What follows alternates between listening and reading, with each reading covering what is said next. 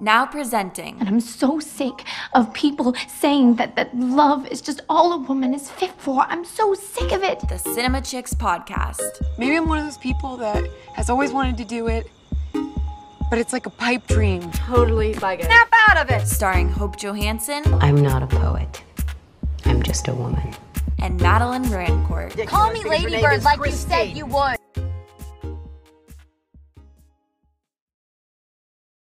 Hey, I'm Hope. Hey, I'm Madeline. And we are the Cinema Chicks. Hope, today's so exciting because we are in person for our very first recording and you're in New York. Yay. I am so excited. I can't believe we started this whole journey apart and now we finally get to be together talking about movies, going to see movies together. I think this is the content that the people want.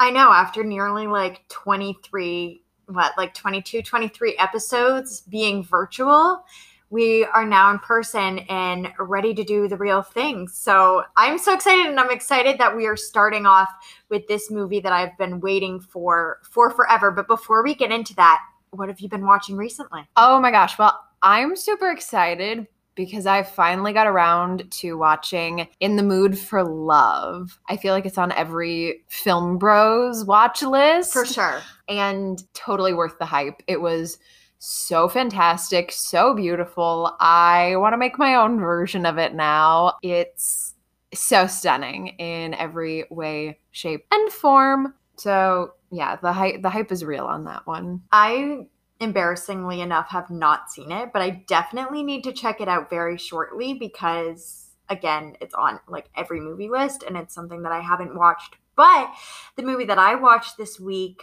is also on a lot of movie lists and unfortunately, I was a little bit disappointed because I watched Eyes Wide Shut. And what do you like? Do you like it? no, no, I'm I'm just interested to hear what you have to say about it. Yeah. So I I liked it, but I guess from the synopsis I was expecting something different. I think I was expecting more Nicole Kidman and there wasn't a lot of her like in the middle. She was at the beginning and I was like, "Okay, good, good, good." And then it was kind of just Tom Cruise and then it was like Nicole Kidman for a little minute and then it was Tom Cruise again and then Nicole Kidman at the end. And I just didn't get enough of her. I don't I'm not a fan of Tom Cruise and I'm a huge fan of Nicole Kidman. So watching that was a bit hard, but I guess it just wasn't what I expected. Maybe if I rewatched it, I would be more of a fan because I would know what I'm getting myself into and I'd probably appreciate it a little bit more. But it's like over two and a half hours. And I know that's like, you know, a lot of movies are that long, but this was just a little too long at some points in my taste. Yeah, I don't know. I just I wasn't a huge fan. I do understand why it gets hype because it's Kubrick and it's, you know, New York and it's an amazing cast and it's an interesting topic about like this couple's like affair and sex life, but overall I just I, I don't think it's the first thing I would go back to watching. I would just watch The Shining again if I wanted to watch Kubrick. I'm sorry. That's that's true. I mean, they're two very different types of films, I think. And yeah, it is what it is. And Nicole Kidman's just amazing, no matter what. I will watch her in anything ever. I also think the topic would be handled differently had it been a female director. Yeah, or like made today. Right, made today. Oh my gosh. I mean, yeah, I think that was just something that, like, okay, given it's the 90s, given it's a male director, you know, it, it, it's not a bad movie. I don't mean to say that, but I would love to see it done from a female perspective and, like, see it as Nicole Kidman as the lead, not Tom Cruise. I guess I'm just sick of women supporting the male in every movie and like their only parts is them like having a monologue where they cry to their husband. Mm. kind of sick of that. So I think uh, maybe this just wasn't the movie for me, but I watched it because it has been on my list for a while. I'm trying to watch all of Nicole Kidman's films. I know she's been in a million and a half. Some of them are amazing, and some of them are not, but I'm trying to get through them all. So that that was on my list for a while. So I'm glad that I watched it and it had just been added to HBO Max. So obviously that's why I had to check it out. I was thrilled to see that they just added it. Yeah, unfortunately I was a little bit disappointed. But that's okay. You win some, you lose some. And the film that we are discussing today, I've got to say I was an absolute huge fan of. We are talking about A Quiet Place Part 2, which is written and directed by the incredible John Krasinski. And it's starring the incomparable Emily Blunt, Noah Jupe, Millicent Simmons, who is just an absolute star, and Cillian Murphy. Okay, let's hop into it. This movie, I was literally so, so excited, and it was supposed to come out, I want to say last year, but then with COVID, it got delayed for release. Mm-hmm. Yeah, it was supposed to be released in New York City March 8th, but then it was postponed and was released this year. And it will be available on streaming for Paramount Plus for 45 days after its theatrical debut. So if you're listening to this soon after our release, it should still be on there and you should definitely check it out. But if you can see it in theaters, I absolutely highly suggest that because it was quite the experience. And exciting news, it sounds like there will be a third coming out. I don't know when they're going to um, kind of cut it off, but I have no issue with that because I could just keep watching this whole world unravel.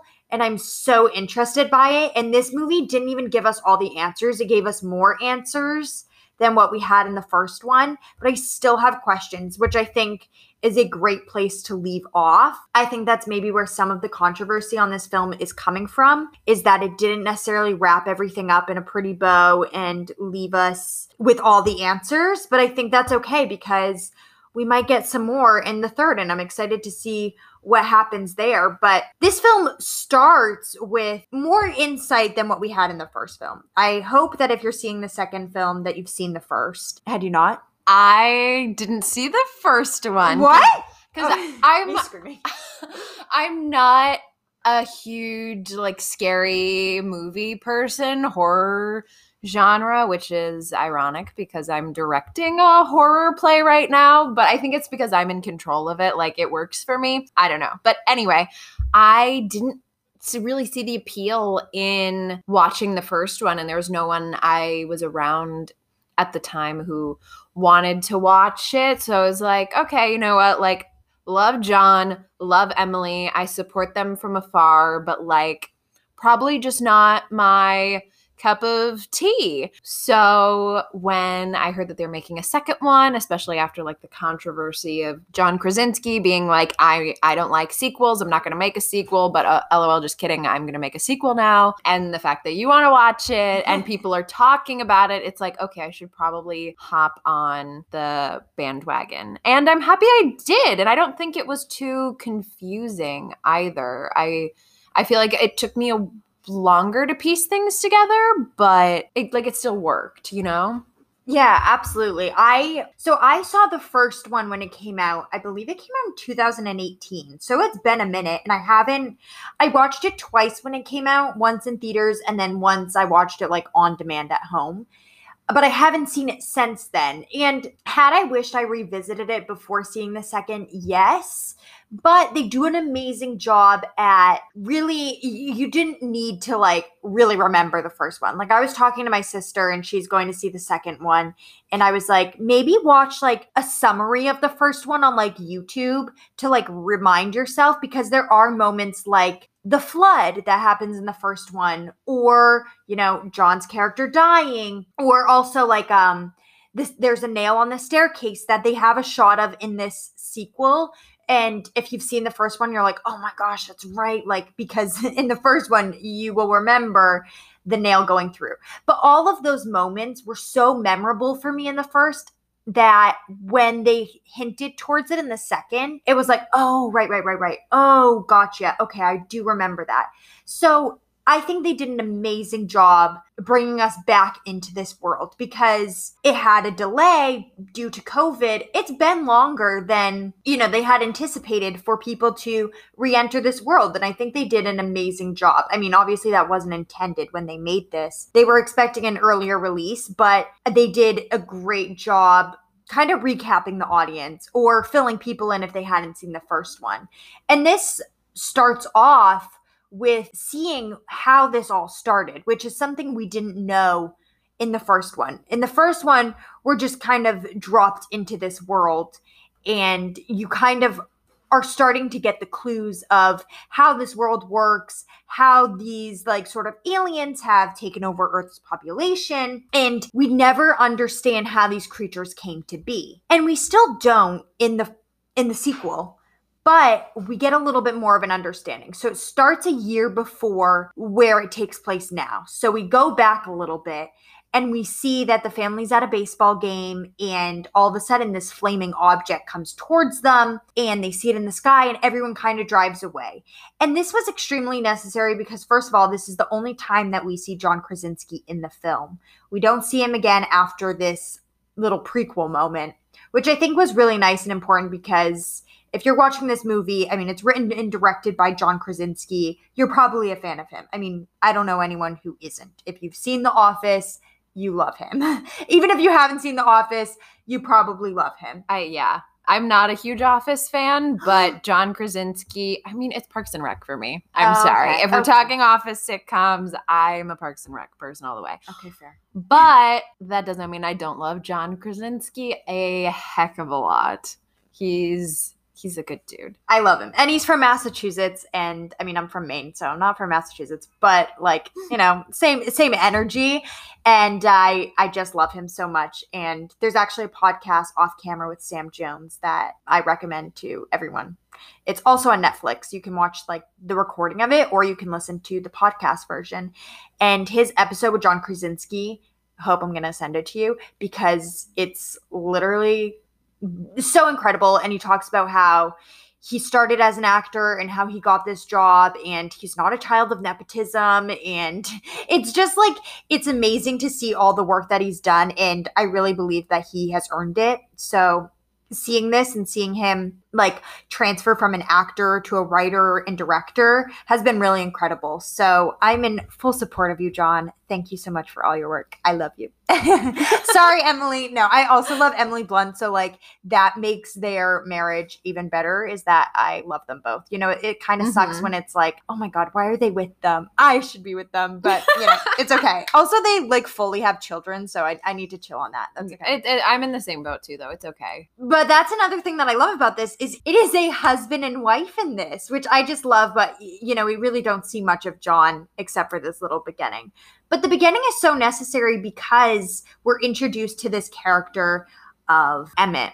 And we meet him at the baseball game, and we didn't know him in the first film, but we're introduced to him, and he is a person within the community that they're sort of family friends with. And from this prequel, then we see once we go into current time, he is one of the only surviving members of this community, along with the Abbotts, minus their son and John Krasinski's character. But once they reach him in this film, it's it's just very it was very smart in my opinion to introduce this new character because this was somebody that we hadn't seen in the first one and honestly seeing him i was like wait a minute wait a minute i want the the people i'm used to the people that i love the people i came to see again on the screen. But he did an amazing job and i also cannot imagine joining i mean what really is becoming a franchise almost joining this project knowing the immense success that the first one had and also having that pressure of like oh my gosh now he's kind of taking john's place of like the male lead in this. But he did an amazing amazing job. This is Cillian Murphy's character. And i mean i don't i didn't recognize him from anything. I know he's you know a very accomplished actor but he did an incredible incredible job. And another thing that I was a huge fan about how they navigated this sequel was by making Millicent's character Reagan, which funny thing about this movie, um, I did not know any of these characters' names because they don't really talk to each other. Yeah. So you never really hear people's names, but her name is Reagan. She is the teen daughter who is deaf of the Abbott family. And by making her the main character, it just placed us as an audience in a different perspective and seeing you know obviously she had such an important part in the first one and that was another thing as i was like oh my gosh i forgot that like her hearing aids can fend off the creatures. I completely forgot about that, honestly. But seeing her do that again, I was like, oh, right, right, right. So, all these conventions that they had built of this world in the first one, I think they did an amazing job bringing it back. Did you feel like you you could understand that? I could definitely. And I also just love the fact that her cochlear implant, which is usually seen as uh, a sign of disability, is like her superpower. I was so fascinated by that. And the fact that that's what kind of saves everyone is her disability is so fantastic and so great, I think, for younger audiences watching it too, especially those who identify with Millicent and, and with the deaf community. I think it's super, super cool to be like, oh my gosh, I could save the planet from aliens, which I also didn't realize this was like going to be an alien movie, Mhm. but that's a whole different topic. But like, because of my cochlear implant, like, I could save the world. That's so cool. I loved it. I completely agree. I think that it also, if I were, which I am, an aspiring actor, but in the deaf community, you don't see as many opportunities. And I think, you know, we love the sound of metal, but that is played by Riz Ahmed, who is a hearing actor. And seeing this opportunity be given to an actress who is deaf and unfortunately there probably isn't as many opportunities to see a deaf character be played by a deaf person i believe is really is what should be done within hollywood. And i just love seeing her in this and i don't believe i've seen her in anything else other than a quiet place 1 and 2 but I hope that, especially after the sequel where she is pretty much the lead, I really hope that she gets more opportunities Yes. and roles are written for her and that there's more stories that can be told because I think a lot of people will be like, "Oh, I don't want to read subtitles. Oh, I don't want to do this. But like Bong Joon Ho said, once you overcome the one inch tall barrier of subtitles, you'll be introduced to so many more amazing films. And honestly, I think where sound is a huge, huge part of this film by placing a character in this world that has limited to no sound available i- is genius, honestly. And it also creates a different kind of like intense horror than what I'm used to seeing. Obviously, there's always those moments in a horror film where it's like, don't go into the closet and like people are being quiet and tiptoeing, but this brings that to such a heightened level. And also to the point where, like, when you're in a movie theater watching this, you don't want anyone around you making noise. Like, there was this one guy behind me in the theater who I swear he had like a million keys on his like hip or something. He had a ton of keychains because he kept getting up and making noise and rattling and i was like sir please it's so intense. And this was also like the most visceral reaction i have ever had to a film. Like i'm not the type of person to like audibly respond to a film. Like i just kind of sit there because that's one of my biggest pet peeves is like people being like oh my god ah," the the whole mo- like the whole movie i'm like okay chill. It's on the screen. It's not coming at you but this movie, I really, oh my God, I was literally squirming in my seat because there were so many like jump scares. But like, I also love this because they make it realistic in a way. It doesn't seem like this false reality. And I think that's because the acting is honestly so, so incredible that it doesn't feel false. It doesn't feel like, oh my gosh, there's a ghost coming. Like, it feels like this, obviously, it's such a high, I don't even know, like false. Scenario but the way that it is played out is it feels like oh my god this actually could happen. Like i left the theater and i was like oh my god i need to be quiet. Oh my god i need to be quiet. Like i'm being too loud. And i was like i can literally be as loud as i want right now. Like i'm in the middle of new york city. Like it literally doesn't matter how loud i am. It almost had me a little bit paranoid. But i think that's a testament to like John Krasinski's incredible writing and direction and the amazing, amazing performances by Emily Blunt and Cillian Murphy. And also, we have very young leads, Millicent and Noah Jupe, who did an incredible job in the first one and did an incredible job in the second one as well. We see Noah Jupe's character taking care of his younger sibling, and it's heartbreaking, and they're fighting for oxygen.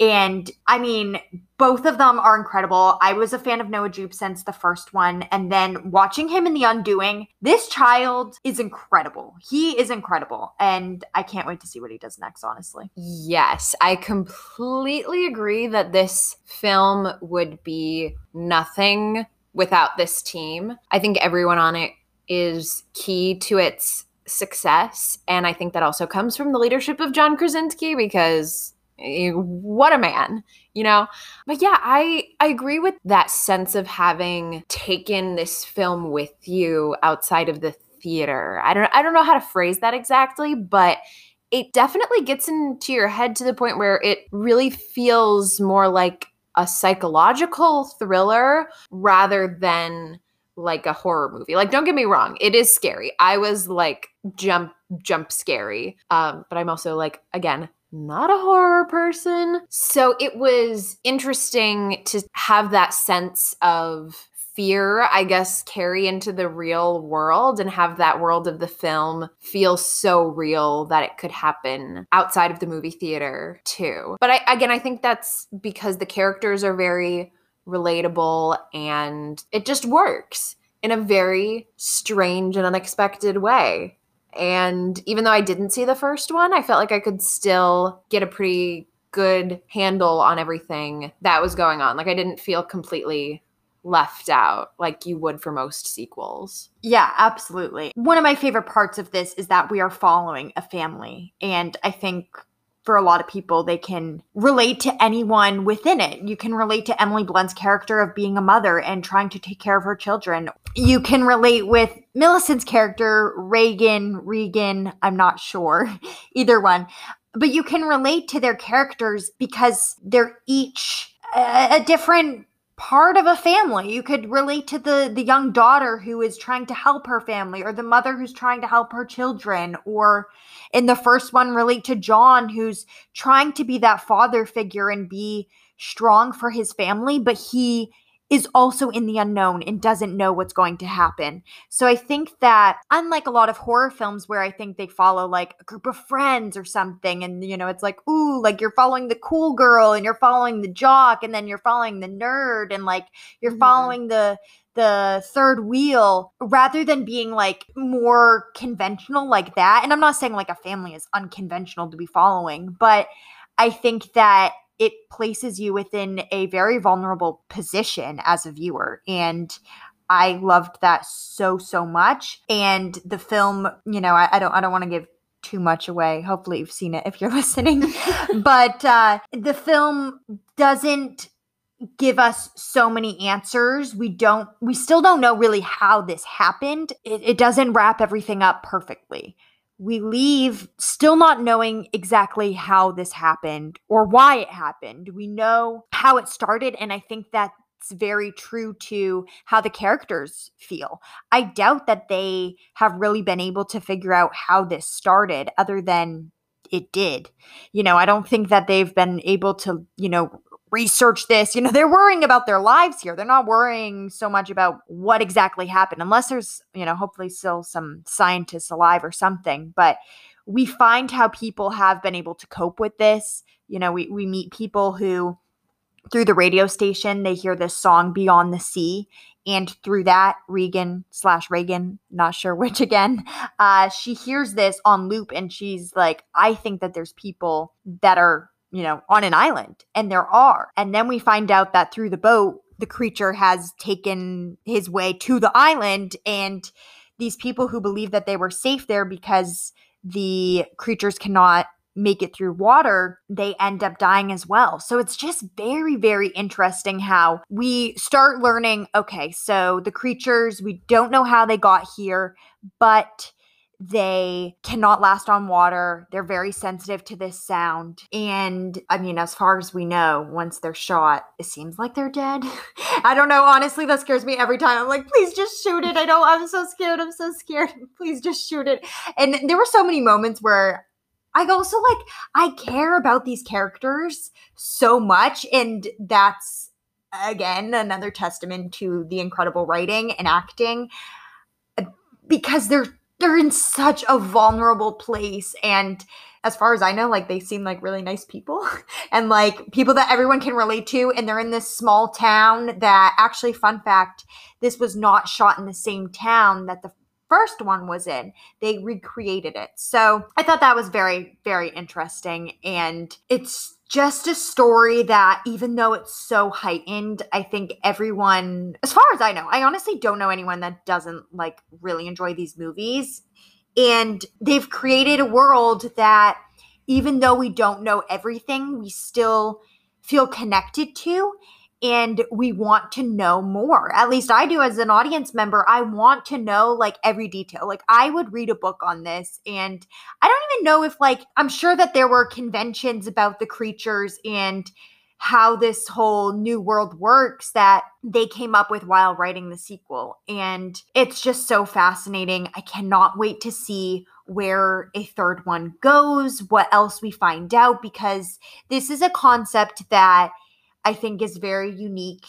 And I mean, it's similar to Stranger Things in that way, like the Demogorgon, Demodog, under upside down world. Like, I don't even know, but it's very similar to that, where I feel like the story could go on forever and it has very lovable characters. And we want to know more. It's not these Mhm. ghosts, it's not witches, it's not a creature that's been overdone. And I think that's what keeps the audience interested and keeps us coming back for more is that it's not like a haunted doll. It's not like Chucky. It's not, is The Conjuring even a haunted doll? I don't even know. But like, it's not a convention that we've really seen. It's a new creature. It's something that we're still yet discovering. And I, I honestly would be interested usually I do not like listening to the film bros, but I'd be interested to hear a few opinions on like what people think about other concepts and kind of the world that John Krasinski has created. I mean, I, I keep saying it, but I cannot wait to see the third. I hope that they start working on it like immediately because I honestly needed to see it like yesterday. So, John, if you're listening, please come out with it really, really soon because I'm so excited to see it. And that one, I don't think I'm going to catch a Quiet Place Part 2 in 4DX. If you've listened to our last episode, you know that I was hoping to see that, but I don't think I'll be able to. But part three, I promise I'll see it in 4DX. I'm going to see it in regular theaters. I'm going to see it in Dolby Cinema. I'm going to see it in IMAX. I will be there for it all. And I'm very excited. And on that note, that's a wrap. Thanks for listening to today's episode. You can follow us on Instagram at the Cinema Chicks and on TikTok at Cinema Chicks. And if you want to be friends, you can follow me on Instagram at Madeline Daisy Rancourt and on Letterboxd at Madeline Daisy. Or you can follow me on Instagram at Hope Johansson and on Letterboxd at H Joha. And before we end, we'd like to thank today's sponsors. Lovable characters. That one scene at the end with the amazing red light coming from the on air. I want to rewatch that over and over again because that was like one of the most cinematic moments I've ever seen. And then it ended on that note, and I was like, oh my gosh, where do I go from here? And John Krasinski, because John Krasinski. Thanks for listening. So glad we had that talk. Thank you so much. Thank you. Thank you. Thank you. Thank you so much.